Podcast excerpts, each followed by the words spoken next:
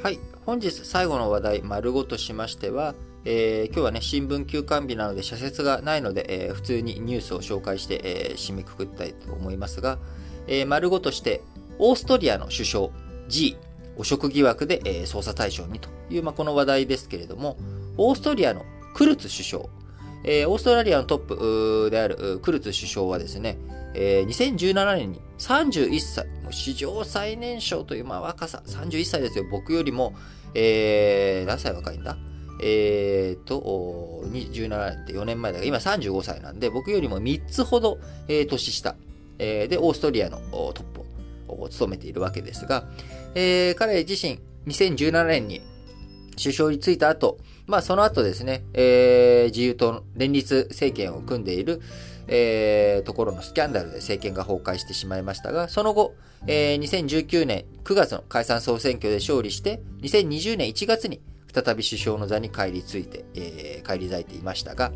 えー、今回、えー、クルツ首相、辞意を表明というところですが、理由が、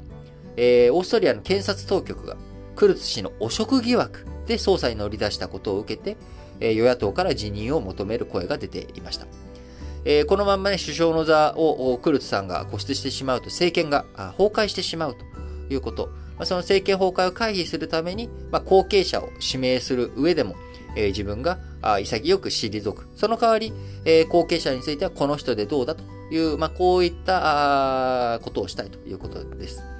えー、後任の首相にクルツさん、シャレンベルク外相を提案し、え、自分自身はあ中道右派の与党、国民党の党首にとどまるとしたということです。え、オーストリアの検察当局、えー、6日から報道機関への贈賄、えー、背任などの疑いでクルツ、えー、首相ら、えー、10人を捜査していると発表しました。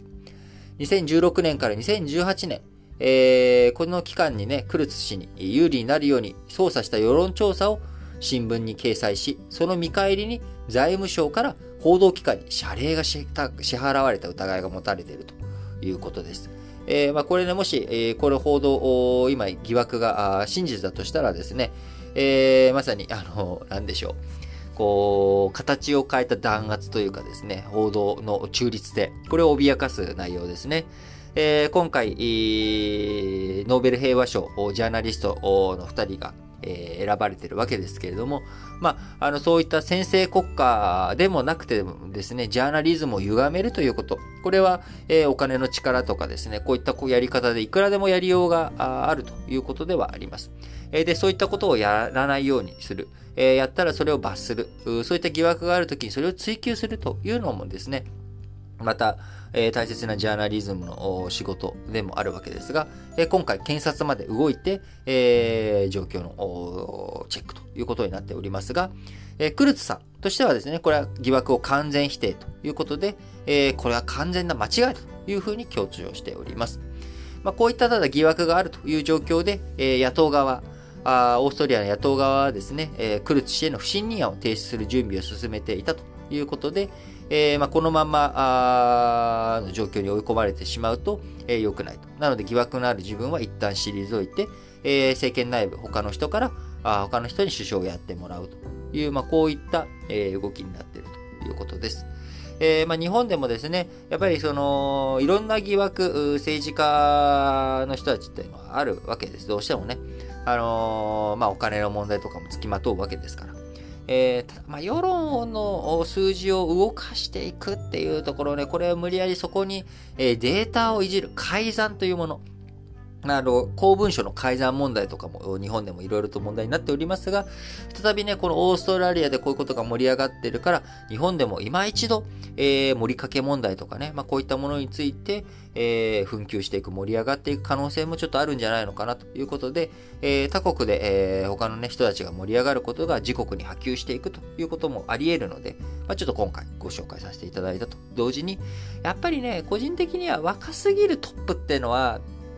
政治の世界においてはあんまりよろしくないんじゃないのかなというふうに思っています。あの、期待感とかはね、当然高まっていくんですけれども、やっぱり政治の世界っていろんな、えー、調整をしなきゃいけない。えー、有象無象がいる世界です。そういったことを考えると、えー、やっぱりある程度こう、当然ね、あのお年寄りになればなるほどいいというわけでは決してないんですけれども、若すぎるというところもやっぱり問題があるんじゃないのかなと思います。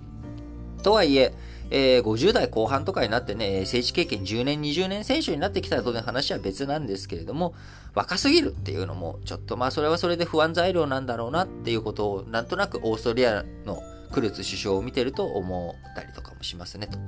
いうことで、えー、本日も皆さん、新聞解説ながら劇を聞いていただきありがとうございました。えー、明日からはですね、また新聞、解説ということに戻って、社説とかも紹介しながらやっていきたいと思います。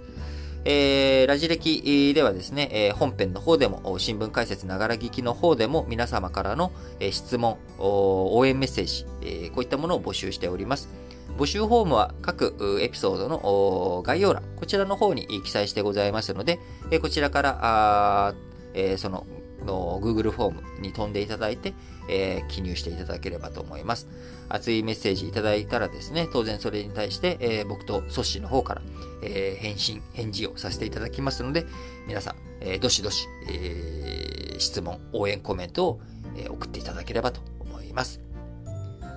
それでは、皆さん、今日も元気にいってらっしゃい